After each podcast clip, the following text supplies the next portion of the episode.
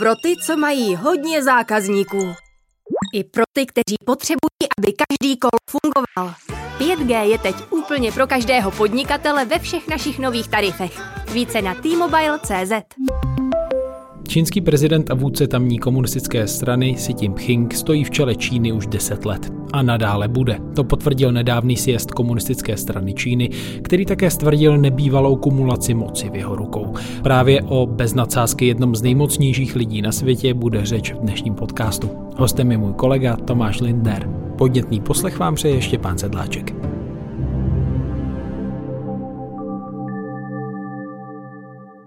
Ahoj. Ahoj.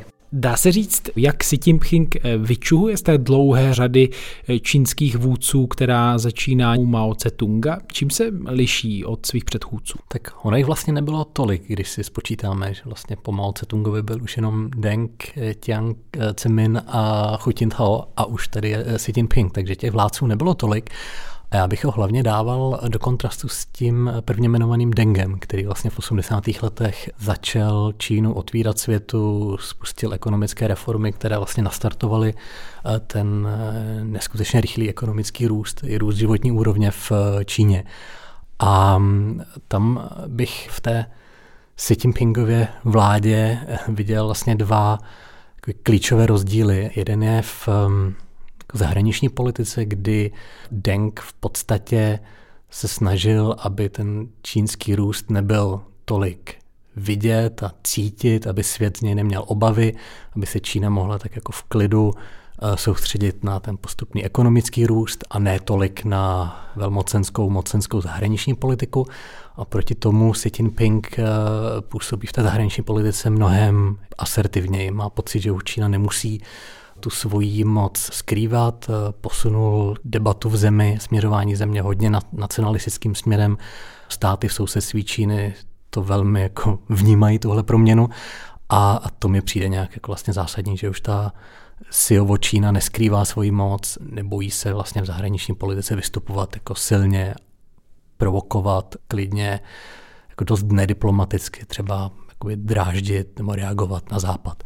To samozřejmě také vede jakoby k protireakci, že se Západ eh, podle mě i díky tomu, jak se si chová nebo si ho Čína chová, mnohem víc uvědomil jako rizika Číny, jejíž moc stoupá a která je zároveň diktátorská, ovládaná jako jednou politickou stranou. Takže to vedlo i k té protireakci ze strany západu, Ameriky především. A ten druhý velký rozdíl vidím uvnitř samotné Číny, kdy v podstatě za Denga v 80. letech začalo takové směřování ke více kolektivnímu vedení komunistické strany a státu. Cílem bylo, aby nebyl v čele jako nějaký úplně výrazný vládce, který kolem sebe vybuduje nějaký kult osobnosti, po zkušenosti s Mao Tse-tungem se to vlastně tehdejší eh, jako stranická elita šíleně až paranoidně bála. Dokonce v, do čínské ústavy v 80. letech nechali napsat nějakou větu, kterou teď nedokážu přesně jakoby, citovat, ale která v podstatě odmítá kult osobnosti.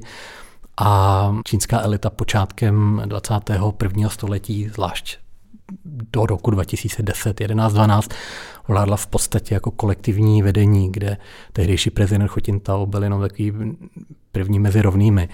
A Xi Jinping tento politický systém Číny vlastně zásadně změnil, kdy dnes opravdu on je jednoznačným vládcem, zbytek politběra je mu jednoznačně podřízený a nerozhoduje se takto jako kolektivně, nevyvažují se názory různých politických frakcí a regionů a zájmových skupin uvnitř eh, jako komunistické strany Číny, jako tomu bylo předtím, rozhoduje jednoznačně Xi Jinping, kolem kterého vznikl jako i takový nový, dá se říct, eh, kult osobnosti. Jo. Existují prostě apky, kde si čínští uživatelé smartphonů eh, čtou prostě citáty a moudra Xi Jinpinga. Existuje něco jako myšlení Xi Jinpinga, které jako bylo pozvednuté až jako do víš, jako státní ideologie. Existuje, existuje výraz, kterým on je jako často titulovaný, kdy není jenom prezidentem nebo vůdcem, ale skutečně takovým jako jádrem státu, což je taková, taková jako statusová záležitost, která dokazuje, že on je skutečně jako nejmocnějším vůdcem Číny od právě dob Mao Tse-tunga. Ty jsi právě o tomhle eh, psal do Respektu v článku s titulkem Mao pro 21. století, kde zmiňuješ, že v době, kdy se Xi Jinping eh, dostával do čela Číny, té mocenské struktury, eh, tak byly jeho názory jen poměrně málo známé a moc o něm nevěděli ani experti na čínské mocenské elity. Mohl bys krátce přiblížit, kdo to vlastně je Xi Jinping, z jakého pochází zázemí a čím si prošel? Možná než přesně odpovím na tuhle otázku, tak jenom doplním k tomu, že vlastně my opravdu do dneška nevíme přesně, jak byl a proč byl vybrán zrovna Xi Jinping do čela Číny. Že to je vlastně pořád jedna z otázek, kterou jako ani po těch letech nevíme, kdo ho protlačil, proč uspěl proti jiným kandidátům, proč zrovna v něj měli ti volitelé prostě v rámci komunistické strany důvěru. To je zajímavé, že vlastně to třeba popisoval jako Richard McGregor, což je jako autor jedné fantastické knížky o čínské komunistické straně, který dlouho pracoval pro Financial Times eh, v Číně a teďka pracuje v jednom australském think tanku, který se hodně zabývá Čínou, tak on vlastně nedávno napsal článek, ve kterém popsal, jako zdůraznil právě to, že ani dnes pořád nevíme na základě jakých kritérií, proč byl vybrán, jo, což mi přijde, že, že vlastně o fungování jako Číny, čínského politického systému, jaký hodně, hodně vypovídá. Ale teď, když se vrátím k té přímé otázce, kdo on je vlastně zač, tak to je skutečně, má se sebou neskutečně barvitou, neskutečně zajímavý eh, životopis, kterému jako úplně nejde rozumět, protože on je synem muže, který patřil k tomu jádru čínské komunistické strany v 40. a 50. let. Jo. Byl tehdy jedním vlastně z blízkých spolupracovníků Mao Tse-tunga a patřil do takové té první komunistické elity Číny. Ale zároveň se jeho otec stal tak jako spousta kolegů z této první generace obětí čistek Mao Tse-tunga během kulturní revoluce v 60. Eh, letech. Takže Xi Jinping vlastně vyrůstal v pekingské vládní čtvrti se všemi privilegii, které k tomu patřily, ale když mu bylo 10, tak z té čtvrti museli s rodinou odejít. A když mu bylo, myslím, 15, jestli se nepletu, to mě úplně nechytej za, ty, za to přesná čísla, ale zhruba když mu bylo 15, tak byl jeho otec uh, zatčen, byl dlouho v táta v uh, hodně tvrdém vězení na samotce a sám se tím Pink musel do vyhnanství uh, na venkov, kde dlouho, myslím, že žil dokonce v nějaké jeskyni hliněné a pracoval prostě tvrdě jakoby s rolníky. A teď je zvláštní, že navzdory tomuto osudu, tak jakmile Xi Jinping v době, kdy kulturní revoluce skončila, kdy jeho otec byl rehabilitován, tak jakmile se on mohl vrátit do, postupně do normálního života, tak eh, toužil potom stát se členem komunistické strany. A myslím, že ještě dokonce předtím, než došlo k tomu, teď mě zase úplně přesně jako nechytej za tu časovou uh, řadu, ale myslím, že ještě předtím, než došlo k tomu úplnému obratu Číny k směrem k otvírání se světu a popření kulturní revoluce, tak, tak si tím Pink jako mladý člověk posílal přihlášky do komunistické strany, chtěl do ní vstoupit, prostě navzdory tomu, že byl jako objektivně tou stranou týraný a jeho otec začený a několikrát byly ty jeho přihlášky jako odmítnuté a myslím, že až na jako desátý pokus, jestli se nepletu, uspěl a stal se členem strany a potom na přelomu 70. a 80. let mohl studovat chemii jako na univerzitě. A takže je to vlastně zvláštní dospor člověka, jehož rodina trpěla za komunistických čistek a on přesto chtěl být vlastně jako rudější než rudý a stál se součástí té strany, která jeho rodinu šikanovala. On potom byl aktivní, řekněme, takové nižší eh, úrovni politické a pak tedy byl takový raketový, trošku záhadný start do té úplně nejvyšší politiky, jak už si zmínil. Tam už je ale 10 let, tak eh, dá se říct, eh, co podstatného jsme se právě o něm jako politikovi a vůdci Číny dozvěděli vedle toho, že tedy opravdu obrátil ten kurz zase k tomu kultu osobnosti a navazuje něčem na Mao Tse-tunga. Tam je zajímavé, když jsem četl různé jako schrnující jako analýzy znalců čínské politiky, tak oni hodně zdůrazňovali, že jsme možná před deseti lety, nebo oni možná před deseti lety jako podceňovali strach nejenom Xi Jinpinga, ale jako mnoha členů vedení komunistické strany. Strach z toho, že se moc eh, komunistické strany drolí, že vlastně vlivem sílícího internetu, migrace z venkova do měst, eh, z té rostoucí střední třídy v Číně i vlivem toho, že komunistická propaganda už jako tak tvrdě nevstupovala do, do běžných jako životů lidí. Vlastně v podstatě, když jste vyrůstal v nějakém z tom rychle rostoucích jako čínských měst v roce 2005-2010, tak jste jako už nebyl tak vystavený té propagandistické masáži. No a v, uvnitř uh, strany a možná dá se pravděpodobně uvnitř uh, jako hlavy Xi Jinpinga to vytvořilo dost velkou obavu z toho, že se moc té strany jako rozdrolí s nepředvídatelnými jako důsledky. A, a vlastně on se snažil tu moc vzít jakoby zpět. To znamená, že nejenom centralizoval moc ve svých rukou, ale hodně zakročil právě proti jakoby těm různým názorovým frakcím uvnitř strany. Prostě přišla centralizace na místo jako, jakého, jako částečného jako mnoho hlasů uvnitř toho komunistického monolitu, který, který mohl jako teoreticky vést jako k velkým třeba štěpením jako dlouhodobě uvnitř té strany. Zároveň omezil moc eh, některých jako velkých eh, soukromých firm, třeba technologických, eh, podporoval výrazně státní firmy na úkor soukromých firm, hodně posílil stranické buňky komunistické strany uvnitř třeba soukromých firm, takže jakoby probudil, znovu posílil moc zasahování strany do běžného, běžného života, do společnosti.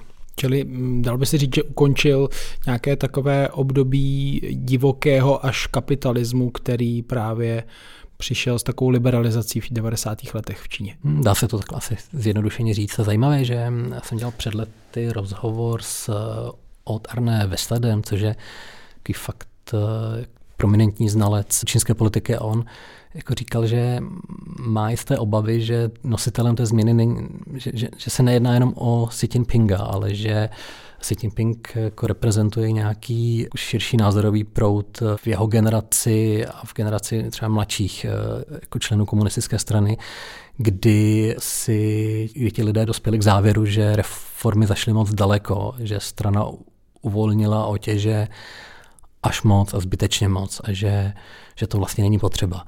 A to byl třeba nějaký trend, který eh, tady tomu jako známému akademikovi dělal, trochu, trochu se to obával. No pojďme teď k tomu letošnímu komunistickému sjezdu v Číně, který se konal v říjnu.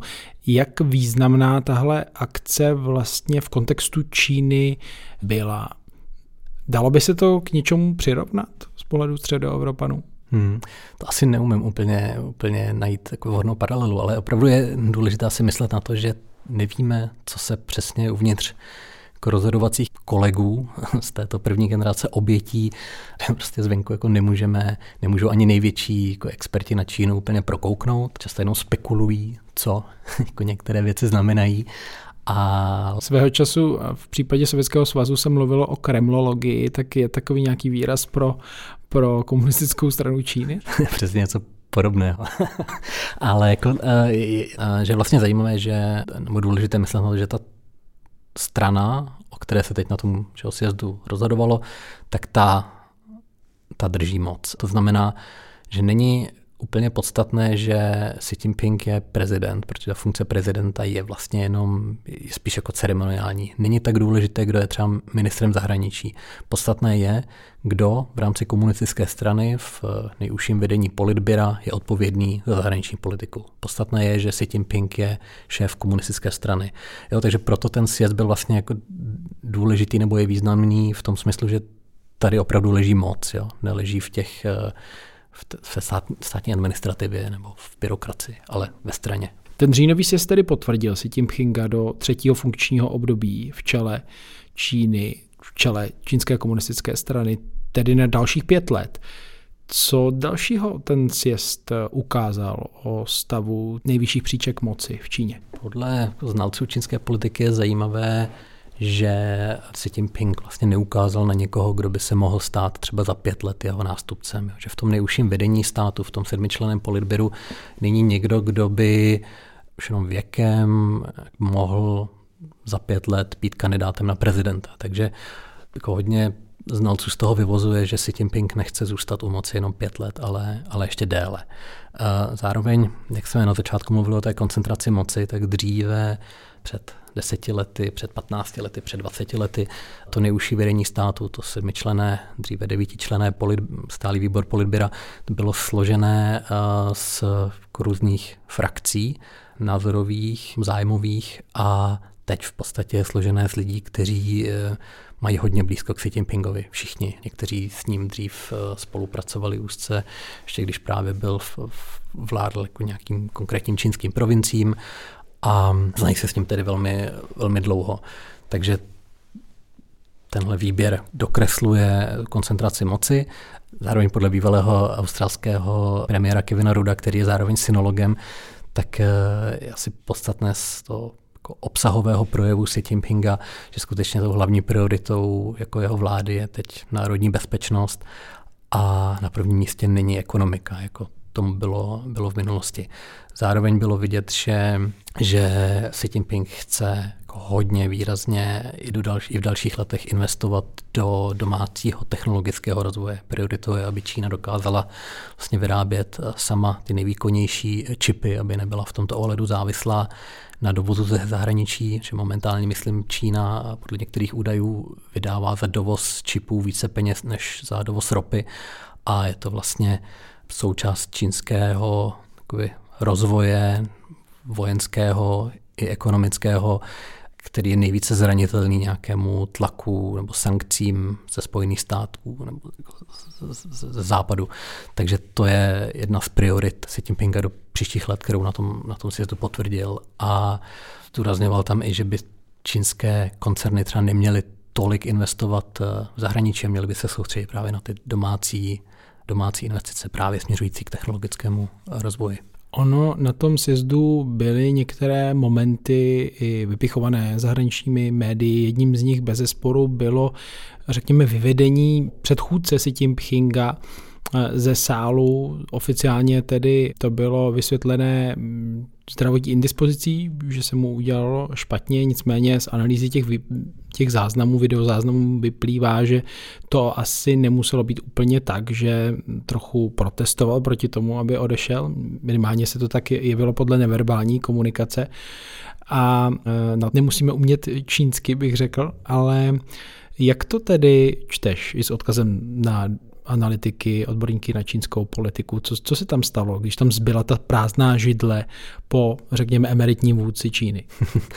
Já asi čtu tak, že, ví, že vím, že nevím, co to přesně znamenalo a co se přesně stalo a asi to nikdy vědět nebudu, ale symbolicky to skutečně, pokud by ten obraz chtěl někdo číst jako symbolicky, tak to skutečně může znamenat jako tu éru, eh, konec jako té éry eh, Chutintao, o které jsme předtím mluvili, která byla, byla symbolizovaná tím kolektivním vedením, mistou, jako i, i značnou skorumpovaností, ke které jako ten systém vedl pomalostí při zavádění nějakých reform, tak konec prostě s touto érou, této éry a začátek nějaké éry eh, nebo stvrzení jakoby nové éry toho silného vládce. Ale to je symbolické čtení, které si do toho jako můžeme zvenčí jako snadno projektovat, ale co se tam skutečně stalo, to nevíme a asi nebudeme vědět. Prezident si má teď tedy absolutní moc. Otázkou je, k čemu ji v dalších letech použije. Na co bychom se podle tebe měli připravit na základě těch jeho dosavadních eh, kroků?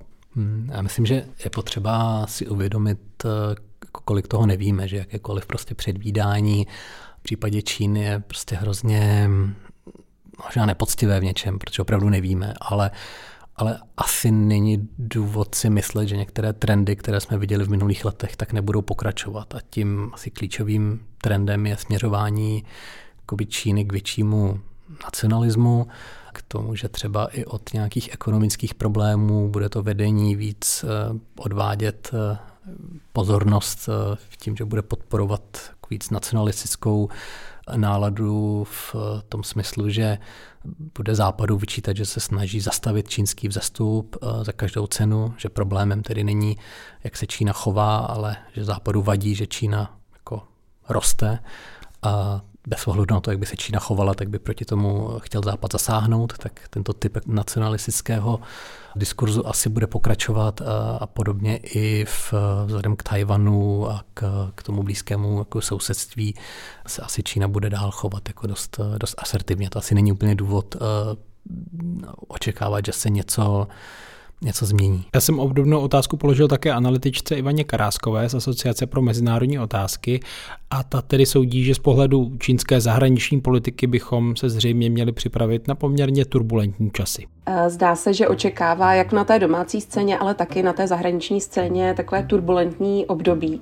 On mluvil mnohem méně o ekonomice, než tomu bylo před pěti lety. Soustředoval se hlavně na vypočítávání úspěchů strany, ať už to je podle něj nulová tolerance v boji proti covidu, nebo zvládnutý boj proti chudobě, nebo zvládnutí situace v Hongkongu. Ehm, a zdůrazňoval, že by se strana měla připravit na nějaký zápas nebo boj. Prostě očekává, že to následující období nebude bude opravdu lehké. A pro zahraničí jsou zajímavá témata technologií, která zmiňoval velmi intenzivně několikrát a mluvil o tom, že je třeba, aby si Čína zajistila dodavatelské řetězce a aby posílila soběstačnost v technologickém sektoru, kde už Čína se celkem netají s tím, že by do roku 2049, to znamená do poloviny tohoto století, chtěla být lídrem.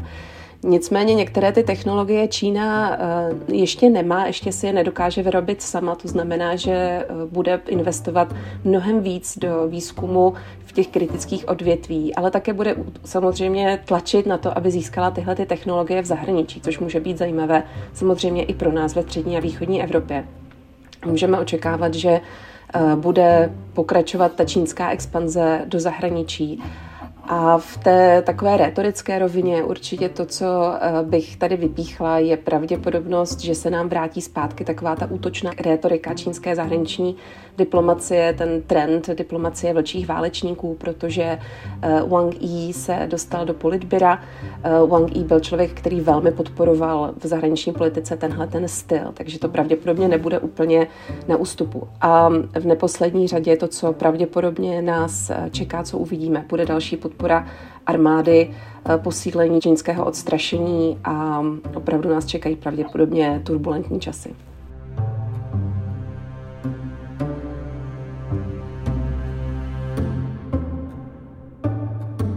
Pojďme k čínské zahraniční politice a konkrétně tedy vztahům s Evropou.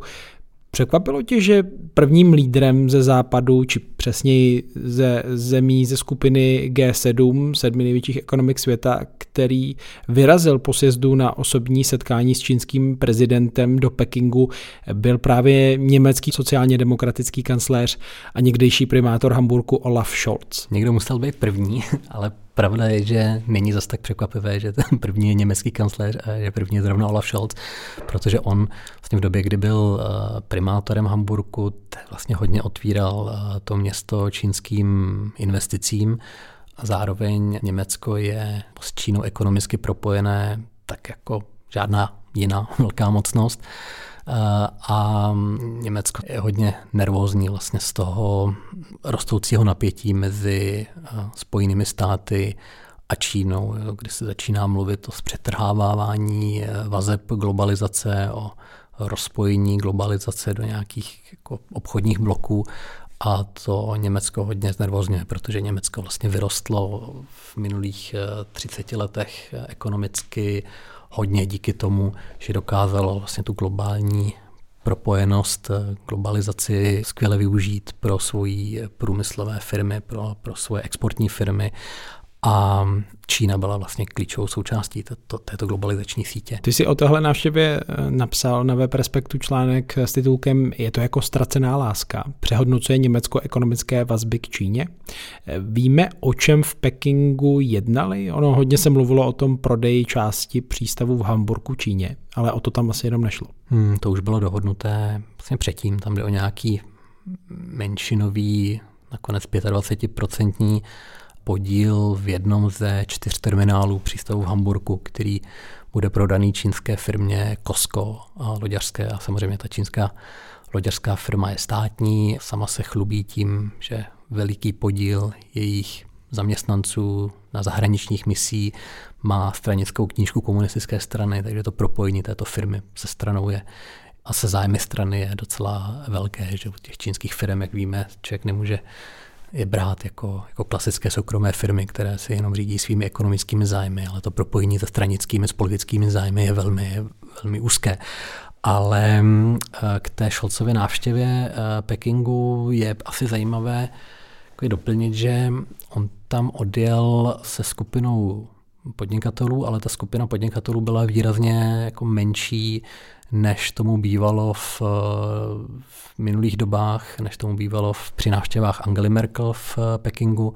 V té delegaci vlastně nebyli eh, zástupci takových těch eh, středostavovských firm, toho takzvaného Mittelstandu, který dřív byl taky s Čínou hodně eh, úzce propojený a tyto firmy se naopak tuto svoji závislost s Čínou hodně přehodnocují v poslední době a začínají hledat, hledat jako nějaké alternativy, alternativní trhy vůči Číně, třeba ve Větnamu nebo jinde v jeho Jižní Asii. A, takže v té delegaci byli zástupci velkých automobilek, Volkswagenu, BMW, byli tam zástupci největší chemičky BASF a tyto velké firmy skutečně dál sází eh, na Čínu. Jsou na ní v jistém smyslu existenčně závislé, třeba automobilky dnes prodají v Číně německé automobilky asi 30% svých, eh, svých vozů. Eh, BASF se chce stahovat z Evropy a naopak investuje do obrovské továrny na jihu Číny ale mm, ten obraz tedy není tak jako jednoznačný, jo? Že, že řekl bych, že se německá závislost na Číně celkově nebude zvyšovat, že je spíš snaha, jak, jaký, nebo uvažování, které probíhá v Německu o tom, jaký, jaký snížit. A i samotný Scholz k tomu vlastně firmy nabádá a teď tedy sice byl v Číně, ale neznamená to, že jeho azijská politika je jenom orientovaná směrem k Číně, protože už předtím navštívil Japonsko, to byla vlastně jeho první zahraniční návštěva, co by kancléř v regionu a teď se velmi brzy ještě během letoška chystá právě, myslím, do Větnamu, do Singapuru. Takže my jsme to zase, myslím, neměli číst tu jeho návštěvu, jako že chce vyloženě posilovat závislosti jako na Číně a, a naopak No, si všimla, myslím, čínská zpravodajka deníku Handelsblatt, eh, jako německého ekonomického deníku. Scholz eh, při tom svém projevu po boku Xi Jinpinga v eh, Pekingu o obchodu a biznesu mluvil asi až v páté minutě a zatímco v minulosti, že během cest Angely Merkel, vlastně ty, ty, ty její proslovy se týkaly skoro jenom obchodu a biznesu. Takže je tam taky vidět takový nějaký jako posun a Scholz třeba otevřeně mluvil o útlaku menšin v Ujgursku, vlastně za přítomnosti Xi Jinpinga. To je vlastně v celku odvážné politické gesto, ale mohl taky mlčet. A, a sám říká, že značnou část jakoby, rozhovoru s čínským prezidentem strávil povídáním o Rusku, že se snažil prostě Čínu přesvědčit eh, k tomu, aby se nějak jasně postavilo proti ruské agresi na Ukrajinu. Xi Jinping potom se vyslovil proti jako jednoznačně použití jaderných eh, zbraní v Eurázii, jak to řekl, on konkrétně nemluvil o, o ruském použití jaderných zbraní, ale řekl to takhle jako abstraktněji. A Scholz eh, jako tohle považuje za úspěch eh, jako své cesty, že jako jednoznačně dostal si Jinpinga jako na svou stranu, že by se postavil jasně proti Putinovi ve chvíli, kdyby Putin použil nějakou taktickou jadernou zbraň. Někteří analytici říkají, že to zase není zas takový posun, protože, Čína tak jako tak eh, jako se už předtím vyslovila proti použití jaderné zbraně na Ukrajině, takže to bylo vlastně takové druhé velké téma, které tam, které tam asi spolu probírali. Ještě se na chvilku vrátím k tématu čínských investic, mimo jiné tedy do přístavů v Evropě a přidám pohled eh, analytičky Ivany Karáskové z Asociace pro mezinárodní otázky, která připomíná, že Čína už investuje do přístavů v zahraničí zhruba 50 let. Ono se najednou začalo mluvit o Hamburgu, jako kdyby to byl nějaký zvláštní případ a něco, něco jako zvláštního se stalo. Uh, ono je to do určité míry tak, ale ta čínská politika nějaké expanze a investic do přístavu začala už v 70. letech minulého století. Kdy Čína investovala do přístavu v Guadaru v Pákistánu a stejně tak investovala do řady jiných přístavů ve svém blízkém okolí v Indickém oceánu typu na Maledivách nebo v Bangladeši nebo na Sri Lance. Takže tahle ta strategie prostě je dlouhodobá. Zdá se, že prostě je to, je to jako věc, která je spíš provázaná mezi bezpečností a mezi ekonomikou. Některé ty přístavy úplně nemají bezpečnostní charakter, jiné, kde třeba Čína sdílí eh, s tou místní eh, vládou nějaké informace, které sbírá v tom přístavu, tak ty prostě bezpečnostní charakter mají. Takže nedá se úplně jasně jednoznačně určit, že vlastně Čína sleduje nějakou jednu konkrétní strategii. Ty investice do přístavů v Evropě byly součástí budování nové hedvábné stezky, takže ty jsou relativně um, novějšího data v porovnání s těmi investicemi v Indickém oceánu. Nás úplně nejvíc zajímal přístav uh, Pireus v Řecku, tam znovu prostě se zdá, že ano, jako je to součástí nové hedvábné stezky, má to samozřejmě nějaký bezpečnostní rozměr, ale na stranu druhou je třeba i vidět to, že tomu přístavu zdá se, že ta čínská investice pomohla, protože do něj nikdo moc investovat jiný nechtěl a že je natolik úspěšný v nějakých uh, mantinelech, že zvažuje dokonce, že tu investici rozšíří, že vlastně dovolí Kosku, aby si koupil dalších 7% přístavu. V Hamburgu ten problém byl zase částečně bezpečnostní, částečně ekonomický, částečně politický.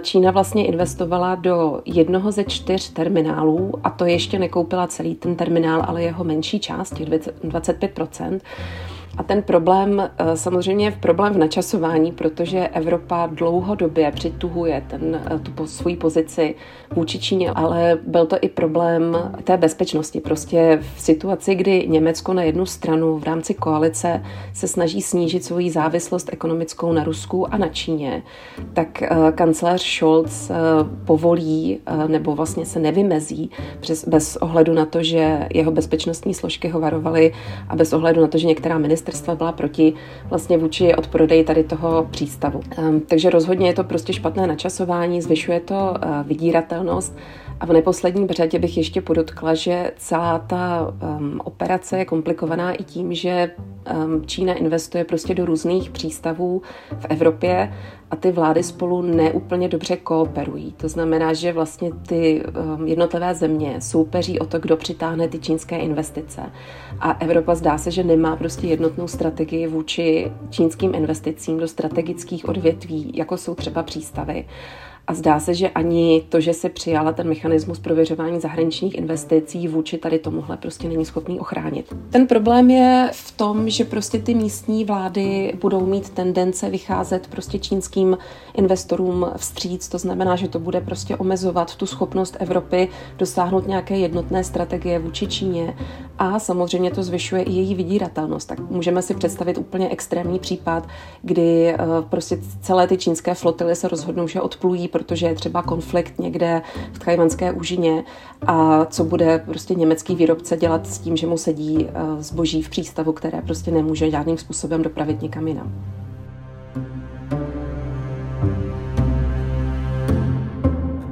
Kancléř Olaf Scholz s touto snahou nebo s celou tou cestou do Číny trochu narazil i ve svém koaličním kabinetu.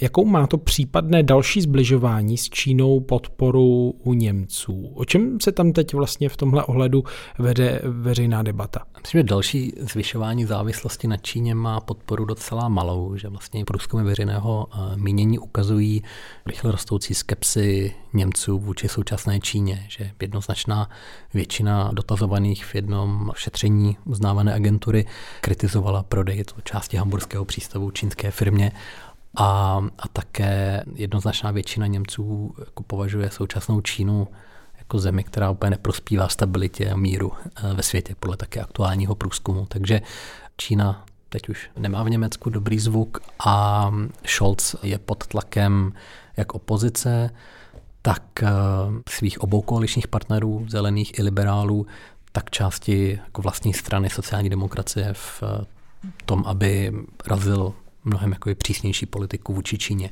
než dosud. A nejspíš se to i stane. U nich vlastně příští rok chce představit nějakou novou čínskou strategii a pravděpodobně bude jim leitmotivem jako odbourávání jako jednostranných německých závislostí na Číně. Zároveň se v Německu jako hodně debatuje ta otázka, jako jak moc je zbavení se této závislosti jako reálné, protože um, některé německé firmy jsou jako závislé na jako různých surovinách eh, z Číny, jo, kde se jedná o nějaké jako velmi specifické kovy, které jsou potřeba v eh, moderním průmyslu a které bude těžko třeba schánět eh, v nějakých jiných zemích. Mluví se o té obrovské závislosti jako německých automobilek. Myslím, že v případě Volkswagenu, Volkswagen prodá, myslím, 40% svých vozů v Číně. Takže probíhá jako tato debata, nakolik to bude snadné, možné, co to bude stát, tohle zbavení se závislosti na Číně. Debatuje se hodně o tom, že vůbec je v ohrožení ten německý business model, protože německý business model v něčem spočíval na tom, že země nakupovala levně suroviny z Ruska, a prodávala svoje výrobky, ten obrovský čínský trh a zároveň se spolehala na to, že Amerika zajistí eh, bezpečnost v Evropě. A teď ani jedno z toho už, nebo Amerika samozřejmě se o evropskou bezpečnost stará, ale Německo bude muset eh, k ochraně této bezpečnosti vydávat mnohem víc peněz. Suroviny z Ruska v výhledově už eh, jako zalevno eh, mít nebude.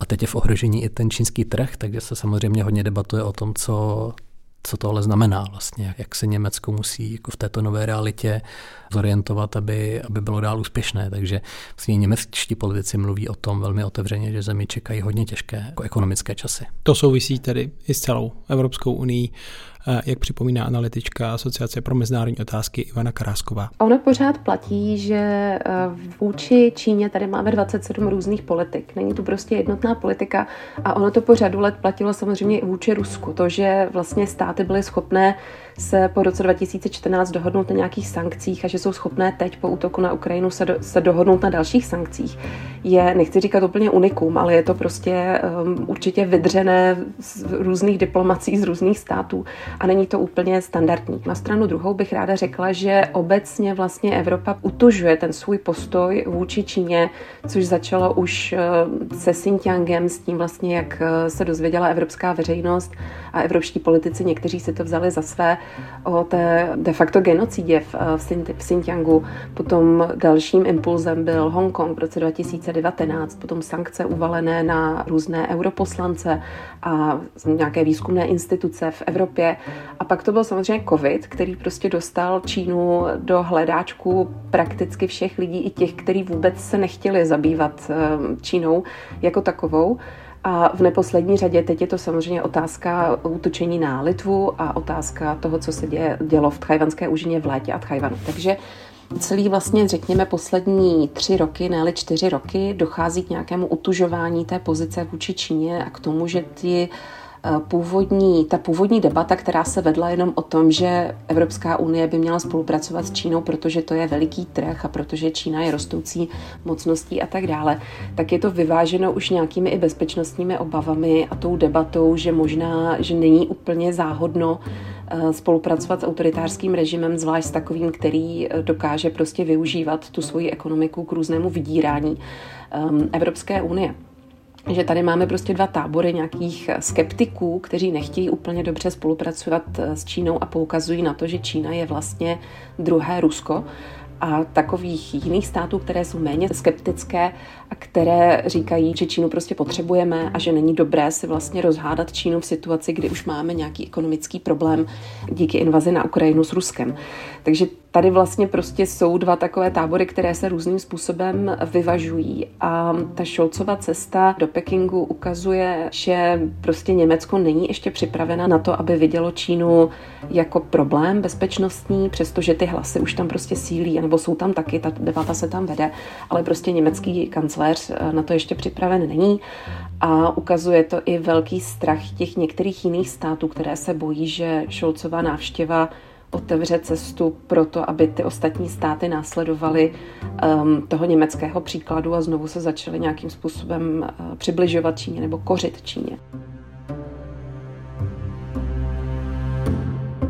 Co se teď za tebe po tom sjezdu komunistické strany eh, v Číně a utužení moci si Tim Chinga vyplatí sledovat eh, v dění kolem Číny, nejen třeba její zahraniční politiky, co budou takové, řekněme, lakmusové papírky toho, toho, jak ten režim bude postupovat po tom, co si tedy znovu stvrdil nejvyšší patra politiky. Mně napadá jako několik věcí, kdy třeba ve vztahu Číny a Ruska mi přijde zajímavé se jenom nesoustředit na proklamace, retoriku, propagandu o tom přátelství, které nemá hranic, ale skutečně se soustředit jako na to, co se děje v realitě, nakolik pomáhá Čína nějak vojensky Rusku nebo ne. Zatím o tom američané nemají žádné doklady.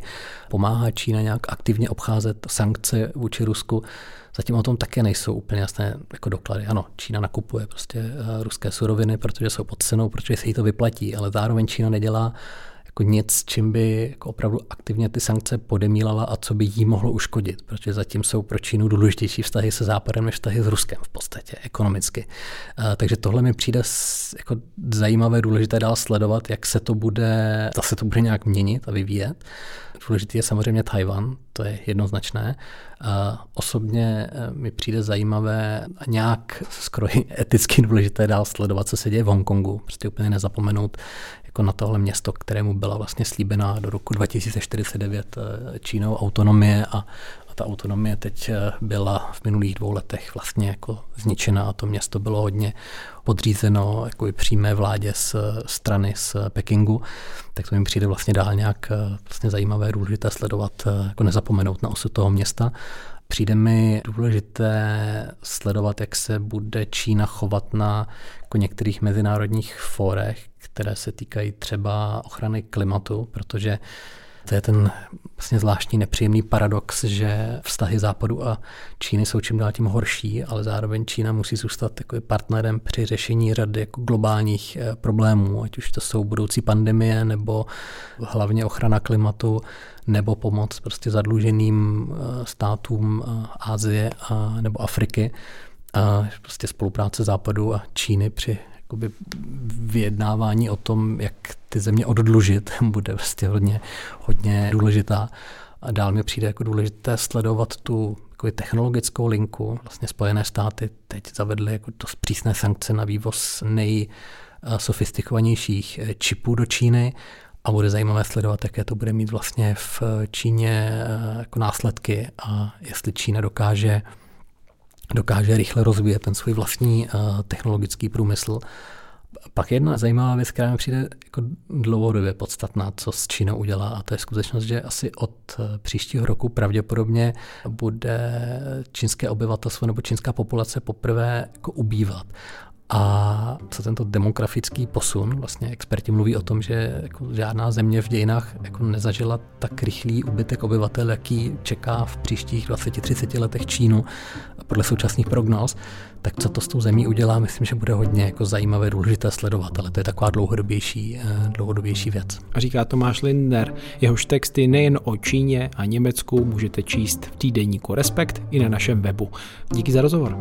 Já děkuji, mějte se hezky. A pokud nepatříte mezi předplatitele, tak zvažte, jestli se mezi ně nezapojíte. Naslyšenou u podcastu týdeníku Respekt se brzy těší Štěpán Sedláček.